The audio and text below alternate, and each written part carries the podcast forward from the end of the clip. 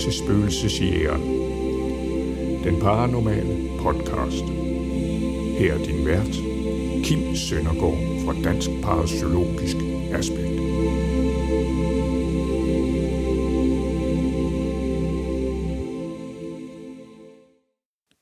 Det er lørdag. Klokken har netop rundet 10 om formiddagen, og solen skinner. Man kan godt mærke, at foråret er kommet. Temperaturen er allerede op på 14 grader. På torvet i provinsbyen er torvehallen allerede i gang. I den ene ende af torvet står handlende med alverdens frugt og grøntsager og faldbyder deres varer. Blandt dem en utrolig smuk farvelade af farvestrålende blomster. Duften fra ostehandlerens båd kæmper om folks næsebor med duften fra fiskehandlerens båd. Flere ægtepar går allerede rundt på torvet med indkøbsposerne fulde. Manden slæber, mens konen handler mere ind. Over på den anden side af torvet står marskandiserne. Folk går rundt og ruder deres kasser i en evig jagt på guld. Netop det stykke bras, der i virkeligheden er mange penge værd. Men de garvede, dem der kender spillet, de har set, at det kun er bras. For inden af torvet ligger der en lille ø med et udskængningssted. Der sidder allerede et par tjekkede unge med hver deres fadøl. En mor kigger forarvet på dem, mens hendes to børn trækker hen over mod isboden. Kigger vi forbi springvandet, der risler glinsende i forårssolens gyldne stråler, ser vi Flensborg Boghandel. En stor, gammel og velrenommeret butik i provinsbyen. Oppe i Flensborgs legetøjsafdeling driver flere børn rundt med øjnene så store som tekopper, trækkende deres mor eller far i hånden. Men i den modsatte ende af butikken står der også en dreng. Han er vel 10-12 år. Han kigger på bøger. Det er ikke Tintin eller Asterix, han kigger på. Han står ved regionen med paranormale bøger, og han er ved at tælle sine penge, mens han står med en murstens tyk bog om heksekraft på engelsk. Han går til disken og smækker den smækre bog ned på disken foran ekspedienten. Witchcraft in the Middle Ages. Ekspedienten kigger på bogtitlen, kigger på drengen og kigger igen på bogtitlen. Drengen har allerede lagt pengene sirligt talt op og mest i mønter på disken. Han får overragt bogen i en pose og går mod udgangen. Ekspedienten kigger efter ham. Ikke en ekspedition, som de er flest. Ja, så kan jeg endelig sige goddag og velkommen til det første afsnit af denne nye podcast, Spøgelseshjernen, den paranormale podcast. Mit navn er, som du måske hørte i introen, Kim Søndergaard, og øh, jeg er stifter og leder af den danske paranormale undersøgelsesgruppe Dansk Parapsykologisk Aspekt, også kaldet DPA, og jeg er jeres vært i den her podcast. Som I måske har gættet, var drengen i historien, vi startede med mig. Jeg har købt paranormale bøger, interesseret mig for emnet, lige siden jeg var de her 10-12 år. Og det har givet mig en stor erfaring op igennem livet med det paranormale. En stor baggrundsviden, kan man sige. Øhm, og øh, stiftelsen af DPA har så givet mig den praktiske viden, øhm, erfaringen. Og øhm, nu spørger jeg så måske, hvorfor har jeg startet den her podcast-serie? Jamen det har jeg, fordi jeg synes gerne, jeg vil prøve at give min, min øh, vinkel til det paranormale. Jeg synes, jeg vil prøve at fortælle nogle gode historier omkring det paranormale. Øh, størstedelen oplevet, selvoplevet af mig, og øh, derudover en masse gode historier fra andre mennesker, som har oplevet det paranormale på hver deres måde. Ideen med, øh, med serien er at formidle underholdning, formidle en spændende historie, men også måske formidle noget viden. Øhm, og øhm, det tager vi, som det kommer, i en stor blanding.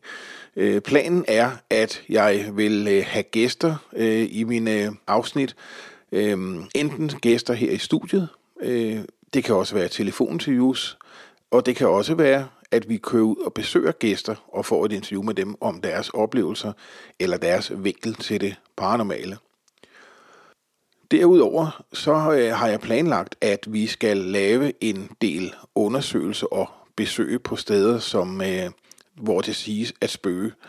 Der vil vi simpelthen se ud med, øh, med optageren, med mikrofonen, men også med noget paranormalt udstyr, og prøve at se, om vi kan få noget ud af stedet, om vi kan fange et eller andet. Øh, om ikke andet, så i hvert fald høre en spændende historie om øh, de steder, vi besøger. Og jeg kan da godt røbe nu, at vi allerede har det første besøg øh, planlagt, og øh, jeg vil ikke røbe endnu, hvor det bliver, men lad mig sige, at det bliver et sted, som er rigtig, rigtig spændende at besøge. Et sted, som ikke alle har mulighed for at besøge, men øh, det bliver rigtig spændende, og øh, jeg kan også godt sige med sikkerhed, at der burde være grobund for gode paranormale fænomener, men det finder vi ud af, når vi, når vi besøger stedet. Ydermere så planlægger jeg faktisk at slutte hvert afsnit af med at spille en EVP, eller to måske. Øh, nogle af de, alle de mange, mange EVP'er, som jeg har liggende, øh, som er resultatet af ja, over 20 år med paranormale undersøgelser. Og øh, der kan jeg også godt sige på forhånd, at der er nogle rigtig spændende og øh, måske også endda skræmmende EVP'er øh, imellem.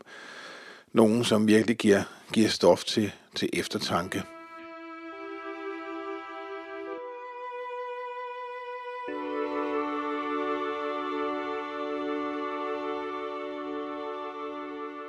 Efter den lille indledning, så kan jeg måske starte med at svare på et spørgsmål, som, øh, som jeg er blevet præsenteret for øh, indimellem. Øh, og det er ganske enkelt, hvad betyder paranormal? Hvad er paranormalt?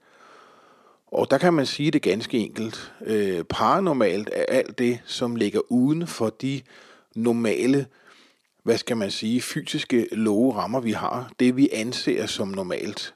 Det, der ligger udenfor, det er det, vi kalder paranormalt. Og det kan jo selvfølgelig være, hvis det er et hus, hvor det spørger, at der pludselig flyver en flaske gennem rummet, som stod over på køkkenbordet. Jamen det er ikke til at forklare med naturlige forklaringer eller naturlige årsager, og derfor så må det være paranormalt.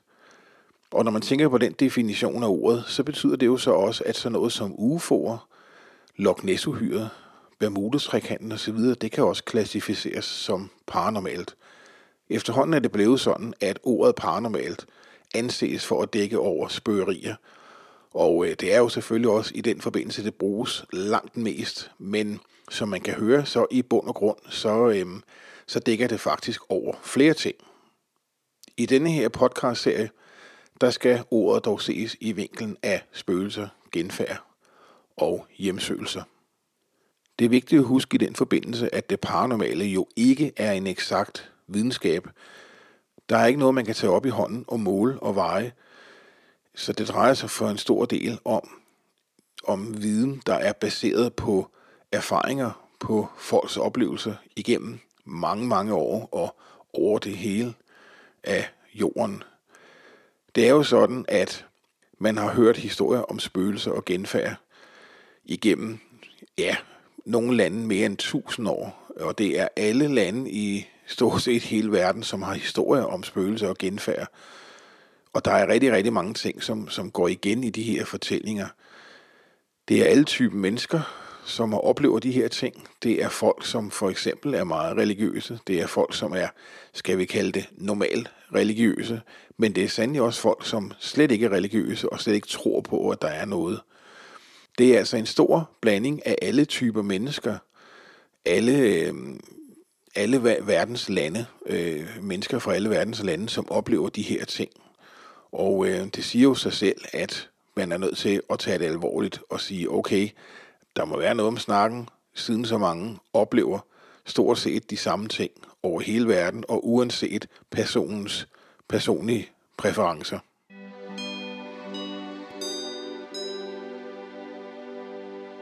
Hvad er det så for nogle ting, som vi kigger efter, når vi er ude på undersøgelser. Hvad er det for en slags spøgelser, vi kan risikere at møde? Der er nemlig flere forskellige slags. Og øh, for at starte fra en ende af, så kan vi jo starte med det, man kalder genfærd. Genfærd er typisk sådan noget som den hvide dame, man ser på et slot. Det, der kendetegner et genfærd, er, at det altid foretager sig nøjagtigt den samme handling, den samme bevægelse, man kan ikke interagere med det, uanset om man stiller sig lige foran genfærdet, så øh, registrerer det ikke, at man er der. Det gør den samme handling om og om igen. Hvis det for eksempel er en hvid dame, der går ned ad en gang på et slot, og man på et tidspunkt murer en mur op på tværs af gangen, fordi den skal deles i to, jamen så vil hun blot gå igennem muren og fortsætte på den anden side, fordi hun gør det samme altid, som hun har gjort altid. Grunden til dette, det er, at et genfærd faktisk er en afspilning af energier, som er opladet i omgivelserne, og det er især i granit og limsten, hvilket især blev brugt til at bygge slotte og borge i gamle dage. Og det kan måske forklare, hvorfor man mener mange gange, at det er sådan steder, det spørger allermest. Der kan være forskellige livssituationer, der gør, at vores adrenalin er op at køre. Og øh, menneskekroppen, den indeholder jo også elektriske impulser, og de her elektriske impulser kan også blive forstærket, når adrenalinen er op at køre.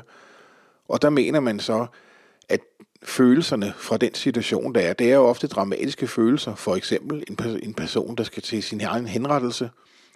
Men øh, de her voldsomme følelser, de øh, afgiver en så stærk energi, at den kan blive opladet i omgivelserne, og som sagt før, ofte granit og limsten. Og herefter, uvist af hvilken grund, hvis forholdene passer til det, så kan den her, de her energier blive afspillet igen som en stum film. Og derved kan man så se en scene, som er foregået mange gange for, for mange, mange, mange år siden. Og det er grunden til, at man ikke kan interagere med et genfærd. Det er grunden til, at et genfærd ikke registrerer, at man er der. Og det er grunden til, at et genfærd blot går igennem væg, hvis man lige pludselig deler gangen i to. Det er, fordi det simpelthen er en afspilning af energier, der er oplæret i omgivelserne. Som det næste i rækken kan vi så kigge lidt på det, man kalder åndelig energi eller ånder. Det menes jo at være sjælen efter en afdød person, som ikke har forladt vores jordiske liv, men som på en eller anden måde bliver tilbage eller kommer på besøg og giver sig til kende ind imellem. Det er det, man også kalder intelligent spøgeri. og det gør man fordi, at man kan interagere med en ånd, hvis den selvfølgelig har lyst til det. Den kan registrere, at man er til stede. Den kan påvirke ting, og øhm, den kan også påvirke mennesker forstået på den måde, at den kan røre ved en, så man føler det som en fysisk berøring. Den kan tale til en. Den kan svare på spørgsmål, hvis man er heldig. Så det vil sige, det er, er næsten ligesom en person, der er der, blot uden en krop. Øhm, det her er jo nok den mest almindelige udbredte form for, øhm, for spørgerier, hvis man taler om skikkelser og figurer, man ser. Så er det nok den åndelige energi. Mange gange så kan de også blot påvirke omgivelserne med bankelyde for eksempel, åbne skuffer, skabe osv. Ofte er det for at gøre opmærksom på, at de er der. Og mange gange så mener man, at det er fordi, at de har et budskab, de vil af med, de har et eller andet, de vil gøre opmærksom på. Mange gange, hvis folk oplever åndelig energi, og de er bange for det, de ikke vil have det i deres hus, så kan det faktisk være nok, og når der sker et eller andet fænomen, at sige højt ud i rummet, ved du hvad, det her er mit hus, du bor her ikke mere, du skal ikke være her, så du må godt forlade det, smut med dig, kort sagt.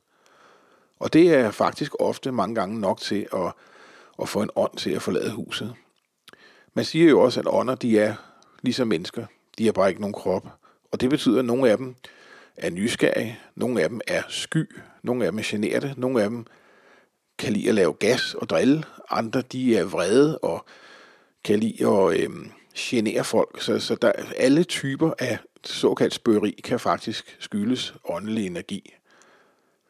Jeg har et godt eksempel med en familie, som øh, købte et hus, hvor den ene part af det gamle ægtepar, der ejede huset, var kommet på plejehjem, og den anden part gik så hen og døde noget tid efter. Så købte familien huset, og øhm, de synes jo så, at der begyndte at ske nogle sære ting i det hus her. Med tiden så øh, fandt de ud af, at øh, de mente, det måtte være den gamle mand, som var i huset, altså ham, der var død. De mente, det må være hans ånd, der var der, og det er jo nok, fordi han savnede sin kone, som ikke var der. Hun sad på et plejehjem. Manden i familien fik til sidst nok, og øh, da der så skete nogle fænomener en aften, så rejste han sig op, og så sagde han ud i rummet, ved du hvad, din kone er ikke her, så du skal heller ikke være her mere. I bor her ikke længere. Nu kommer du med mig, så skal jeg køre dig derhen, hvor din kone er. Så gik han ud til hoveddøren, åbnede den, stillede sig til siden og ventede et øjeblik, ligesom han åbnede den for en person, og gik ud og lukkede hoveddøren. Han gik ned til sin bil og sagde, kom her ned med dig. Han åbnede døren ind til bagsædet, og ventede igen et øjeblik, før han lukkede døren. Så satte han sig ind i bilen, startede den, og så kørte han de par kilometer ned til plejehjemmet. Så rejste han sig op, gik ud af bilen der, åbnede bagdøren, og så sagde han, nu skal du høre, derinde, der sidder din kone. Hun er ikke hjemme i jeres hus mere, det er vores hus nu, men din kone, hun er derinde. Så hvis du savner hende, så gå derind, så finder du hende der. Han lukkede døren, satte sig ind i bilen og kørte hjem igen. Og efter den handling, så har de ikke mere mærket til den paranormale, øh, de paranormale fænomener, som de oplevede i hjemmet. Så øh, det kunne jo så tyde på, at det rent faktisk var den ældre mand, som øh, tøffede rundt i huset stadigvæk og ledte efter sin kone. Men øh, da han fik at vide, hvor hun var, ja, så var der ingen grund til at blive hængende i huset mere. Det er sådan en historie, som uanset om man tror på den eller ej, så illustrerer den ret godt, hvordan det fungerer med, med ånder i hvert fald. Endelig kan jeg sige om ånder, at de kan vise sig på mange måder. Det kan være lige fra en ganske lille tåge, kan man sige, noget, noget dis, noget tåge, øh, til noget, der begynder at ligne en, en, øh, en menneskeskikkelse, skikkelse. Øhm, igen, måske som meget tynd tåge, øhm, og det kan være lige fra næsten sort, jeg vil sige mørkegråt, og op til, til helt hvidt for eksempel. Men de kan også vise sig, så de fremstår som fysiske mennesker. Simpelthen sådan, så folk tror, at de står og taler med en fysisk person. Det er faktisk øh, oplevet flere gange. Dem, jeg har set, der har de altid været sådan lidt musegrå, lidt, små, lidt gennemsigtige, og det tror jeg øh, måske er en af de mest almindelige måder at se dem på. Hvorfor de sådan svinger meget i udseende og i detaljegrad, og hvad skal man sige, øh, det skyldes sandsynligvis, at det nok kræver meget energi for dem at manifestere sig på den måde, og nogle har måske mere energi end andre. Der kan være der kan være forskellige energikilder, som de kan trække energi fra, så nogen kan måske trække mere energi, end andre kan i situationen. Øh, det er sådan nogle ting, som, som kan spille ind på det. Og i hvert fald så, øh, så ved man også, at mange gange, når folk har set ånder, så bliver det iskoldt. Og det er simpelthen fordi, at man mener, at de trækker energien ud af omgivelserne, og øh, dermed også varmen ud af omgivelserne. Varme er jo lige med energi. Man har også oplevet mange gange på undersøgelser, at øh, udstyret, på trods af, at det er ladt helt op, øh, eller der er helt nye batterier i, så kan det blive afladt på et splitsekund, og igen så skyldes det sandsynligvis, fordi at de trækker energien, og dermed også trækker energien ud af batterierne.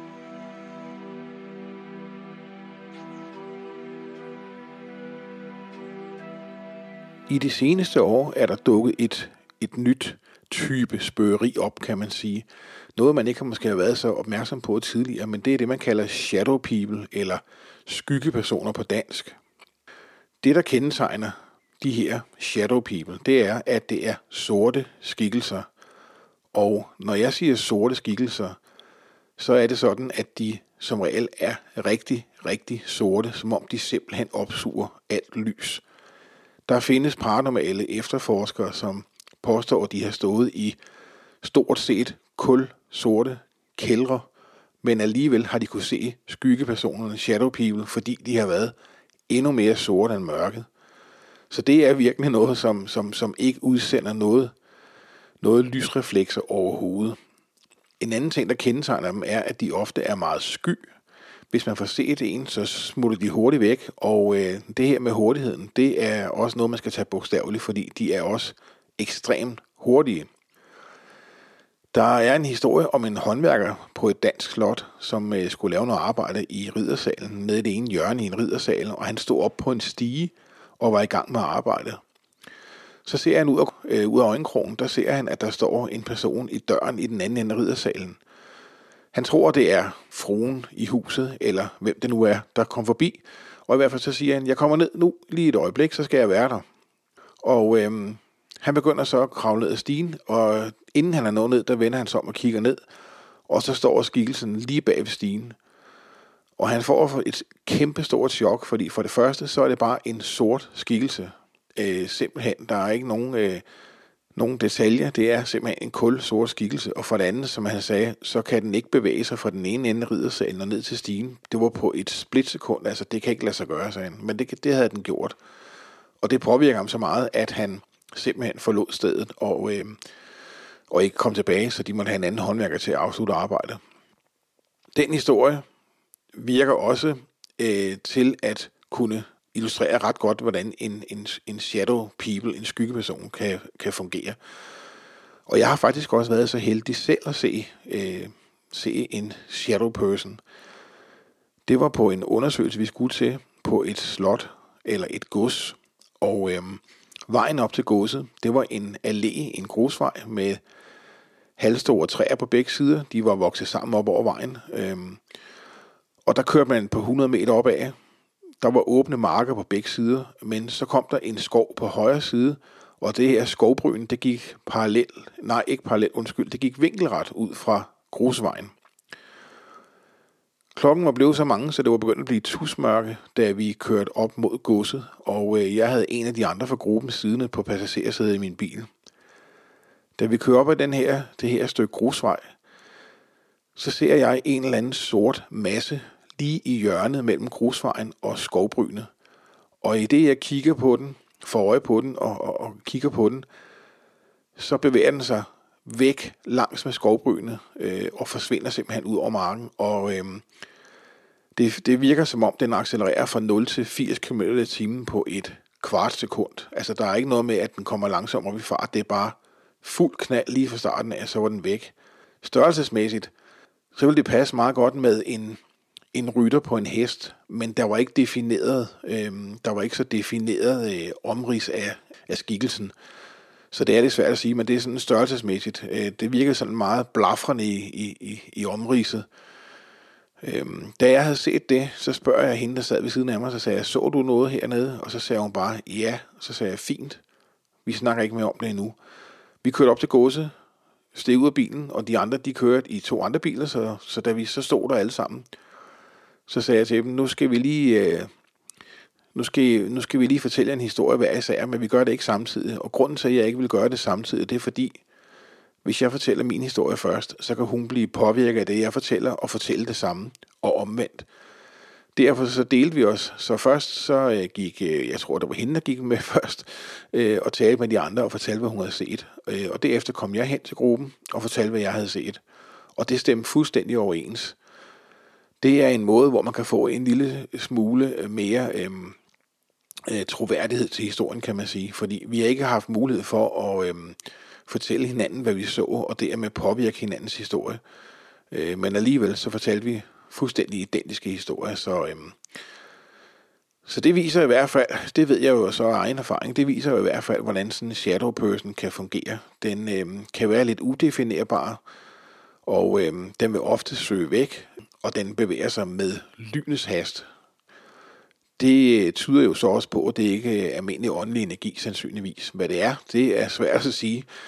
Nogle mener, at shadow øh, people har onde hensigter, og de mærker negative energier, hvis der er nogen af dem til stede og så videre. Og der vil jeg sige i hvert fald, at de steder, jeg har set nogen, og dem jeg kender, som har været ude for dem også, har aldrig følt noget negativt. Øhm, så øhm, den er jeg så ikke enig i, men øhm, at det er en, en øh, speciel type øh, af spøgelse, kan man sige, som kan virke skræmmende. Det, det må man sige, og jeg kan godt forstå, at mange mennesker de har fået et kæmpe chok, når de har set sådan en shadow person. En type, som man er begyndt at høre mere og mere om i de seneste år, det er det, som mange kalder dæmoner.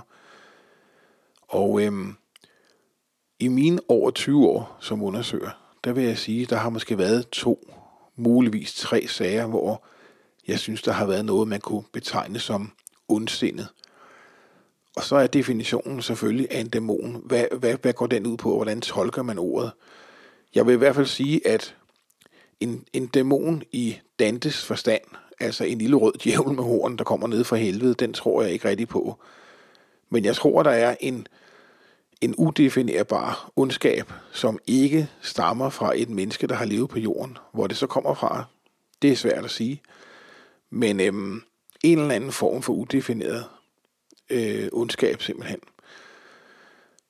Grunden til, at det er kommet så meget i vælten, det er, at jeg synes især amerikanerne er meget slemme til at, at, at kalde ting dæmoniske. Hvis de hører for eksempel tre bank, så kommer de med det samme og dømmer det dæmonisk, fordi de siger, at det er for at, at mobbe den hellige træenighed, så banker det tre gange. Jeg har igennem mange år lavet min egen lille, totalt uvidenskabelige undersøgelse, hvor jeg har spurgt folk. Forestil dig, at du går op til en dør i et hus, hvor du aldrig har været før, og du skal aflevere et eller andet, og du skal banke på døren. Prøv at banke på bordet, ligesom du vil banke på døren. Og jeg kan sige, at stort set alle banker tre gange. Og derfor vil jeg konkludere, at det er meget normalt, hvis man spørger om bankelyde på en undersøgelse, så er det meget normalt, at der bliver banket tre gange. Det vil jeg absolut ikke tage som noget dæmonisk på nogen måde, men som en helt naturlig måde at banke på, eller banke på et eller andet. Derefter så er der også det her med at blive skrabet eller krasset, når man er på undersøgelse. Det er der også en del, der har været ude for. Og øh, meget ofte så er der tre krassemærker, og igen så kommer amerikanerne meget ofte og siger, at det er dæmonisk, fordi der er tre mærker. Så det er igen for at mobbe den hellige træenighed, så er der tre krassemærker. Og øh, jeg har i hvert fald oplevet selv to gange, hvor jeg er vågnet om morgenen, og I kender nok alle sammen det her med, at man vågner på et tidspunkt tidligt, fordi man skal op på arbejde, hvor man sover rigtig, rigtig, rigtig godt, og derfor så er det meget svært at vågne. Og der har jeg siddet på sengekanten og kløet mig selv, eller krasset mig selv på benet, uden at tænke over det, uden at være rigtig vågen. Og så kan jeg så se efterfølgende, at der faktisk er tre krassemærker.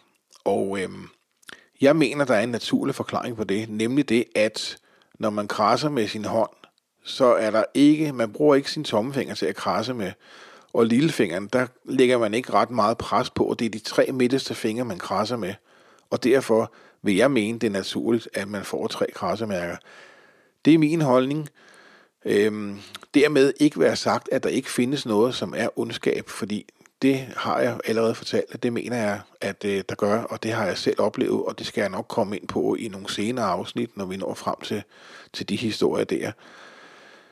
Men jeg mener, man skal være utrolig varsom med bare at slynge om sig med, øh, med ordet dæmoner og kalde alt dæmonisk, fordi at, øh, der kan altså være mange andre forklaringer på det også. Øhm, og desuden så vil jeg sige, at sådan nogle fænomener som for eksempel folk, der prøver at blive, eller oplever, at de, de, de bliver forsøgt skubbet ned ad en trappe for eksempel, eller de får et klask, de bliver revet, øh, sådan nogle ting der.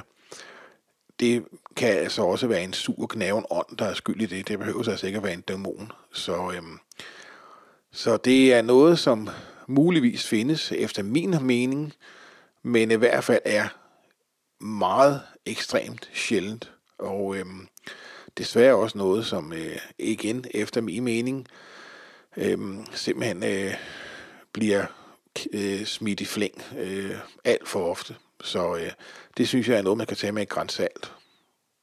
Den sidste type, jeg lige vil ind på her, det er en, en type, som jeg rent faktisk mener ikke har noget med noget decideret paranormalt at gøre.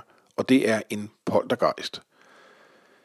Hvis man lige skal finde ud af, hvad ordet poltergeist betyder, så betyder det faktisk en larme ånd. Og øhm, det kunne selvfølgelig godt tyde på noget, noget åndeligt.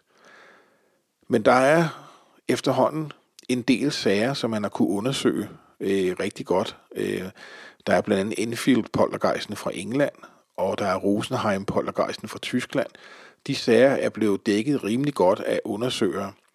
Og øh, der er efterhånden en del øh, paranormale undersøgere, der har konkluderet det samme, nemlig at en poltergeist rent faktisk er et tilfælde af ubevidst telekinese. Det vil sige, at øh, en person ubevidst får ting til at bevæge sig.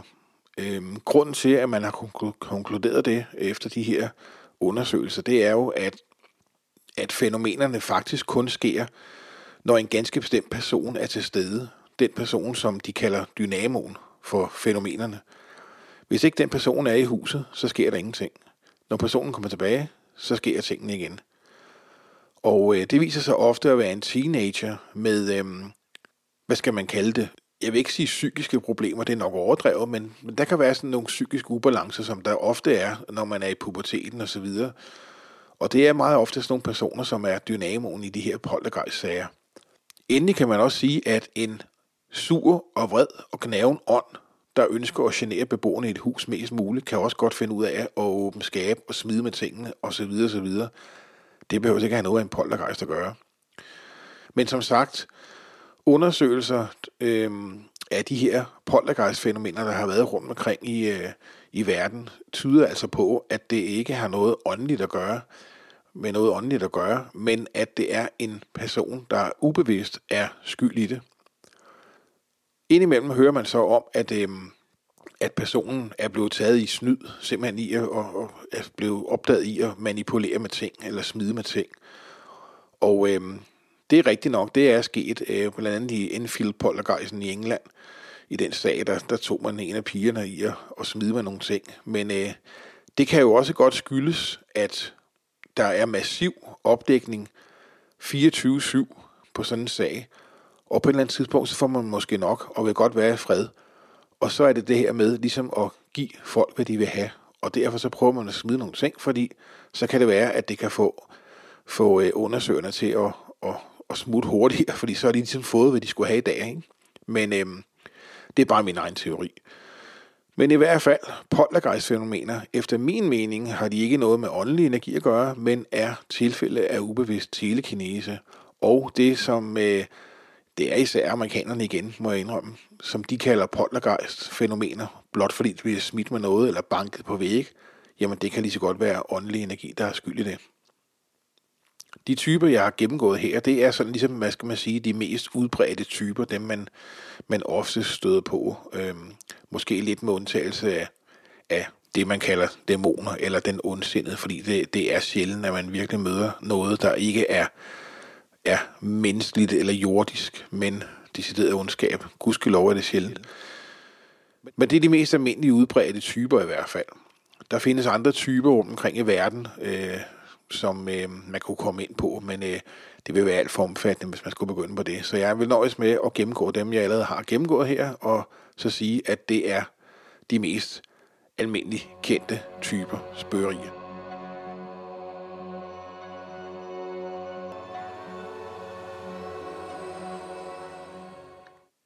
Så skal jeg gøre jer opmærksom på, at Spøgelseshjernen, den paranormale podcast, har oprettet en Facebook-gruppe med samme navn, Spøgelseshjernen, den paranormale podcast. Du kan blive medlem i den her Facebook-gruppe, og derinde kan du dele din ris eller dit ros, forhåbentlig, til den her podcast-serie. Du kan stille spørgsmål, hvis der er noget, du vil have uddybet fra afsnittene. Øhm, du kan komme med forslag til øh, emner, vi måske skal tage op, og du er også meget velkommen til at dele historier eller måske videoer eller billeder, som du har taget, og som du måske mener kan øh, vise noget paranormalt. Min plan med podcastserien er også på et tidspunkt at tage, hvad skal man sige, i gode øjne, almindelige mennesker ind og høre deres historier om det paranormale. Så har du nogle oplevelser, du har været ude for med det paranormale, så er du velkommen til at dele dem derinde, eller sende en besked og øh, fortælle om det. Og øh, hvem ved, så kan det være, at du kan deltage i podcasten i et telefoninterview, eller måske et live-interview. Og som sagt, så kan du finde gruppen på Facebook, og den hedder, i lighed med podcasten, Spøgelseshjernen, den paranormale podcast.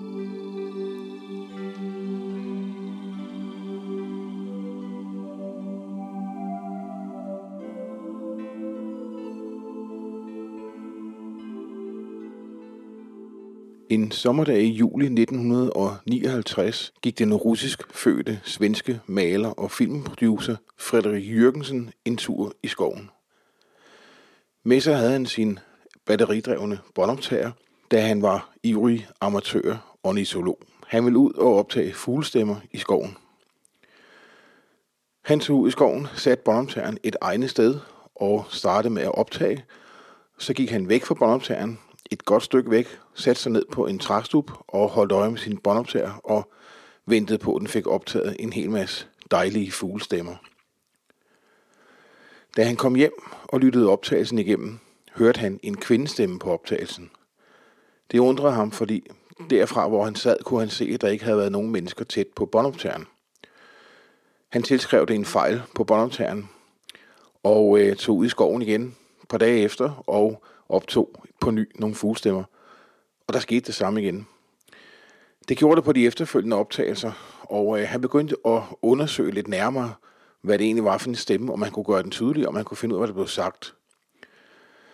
Til hans store overraskelse fandt han ud af, at det måtte være stemmen fra hans afdøde mor, og hun havde en besked til ham.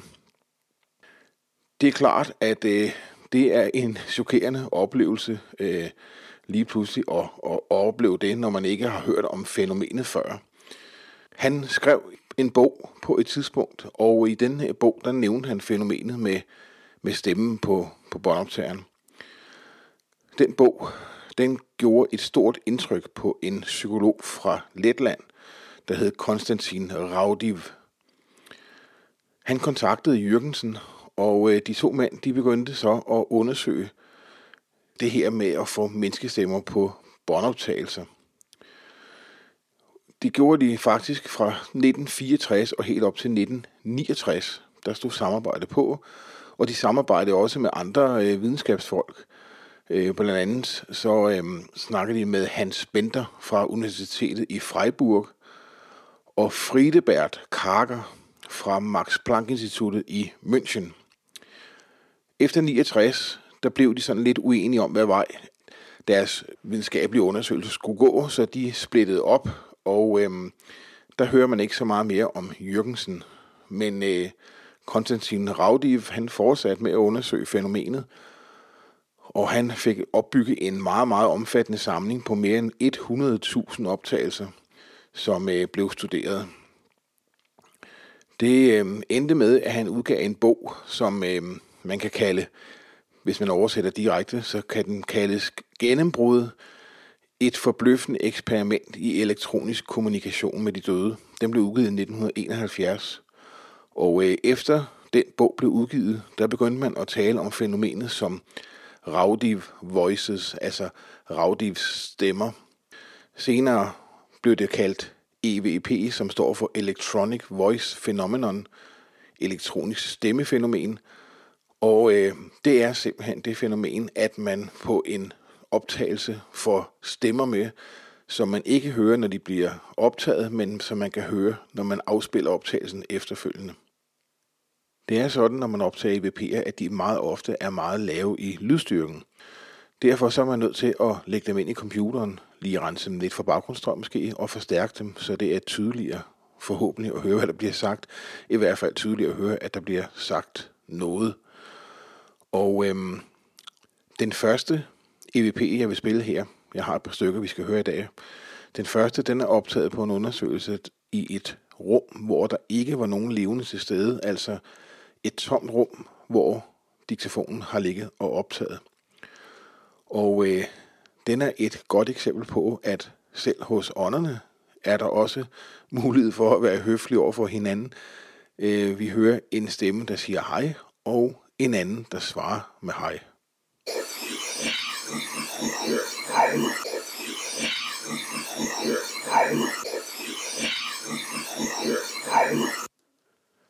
Den anden EVP, vi skal lytte til, blev optaget på en kirkegård, hvor daværende medlem Jette og jeg, vi ledte efter en gravsten fra en fælles grav fra en gård, som vi har været på undersøgelse på. I det Jette nævner et par navne, som står på en gravsten, ja, der hører man jo en stemme, der svarer eller kommenterer på det, hun siger. Lad os prøve at høre den, inden jeg røber, hvad jeg mener, der bliver sagt eller hvad hedder han, Søren og Ane Hansen. Eller hvad hedder han, Søren og Ane Hansen. Eller hvad hedder han, Søren og Ane Hansen. Ja, jeg mener, at det er tydeligt at høre, at når Jette læser navnene op, så bliver der sagt, det er os. Det er os bliver der visket. Så det var lidt spooky at tænke på, at mens vi stod og kiggede på deres gravsten, jamen så stod de måske ved siden af os og kiggede på.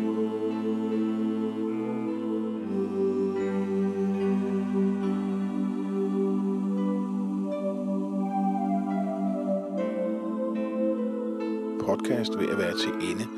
Jeg håber, I synes, det var spændende og interessant. Og øhm, Vi påregner i hvert fald her til at starte med, at vi vil oprette et nyt afsnit hver 14. dag. Så øh, lyt med igen om 14 dage, hvor I blandt andet kan høre om mine første oplevelser inden for det paranormale. Og øhm, vi har også et par EVP'er mere, et par spændende EVP'er mere til jer, samt meget andet spændende indhold. Og i næste afsnit vil jeg ikke være alene i studiet. Der vil være en anden person også, så lyt med. Det skal nok blive spændende. Så jeg vil slutte af med at sige mange tak for denne gang, og øh, tak fordi I hørte med, og jeg håber, vi høres ved igen.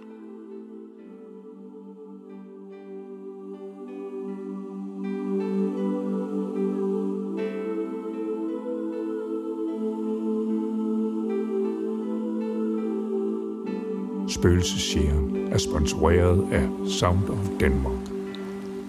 Danmarks største digitale ambience lydarkiv.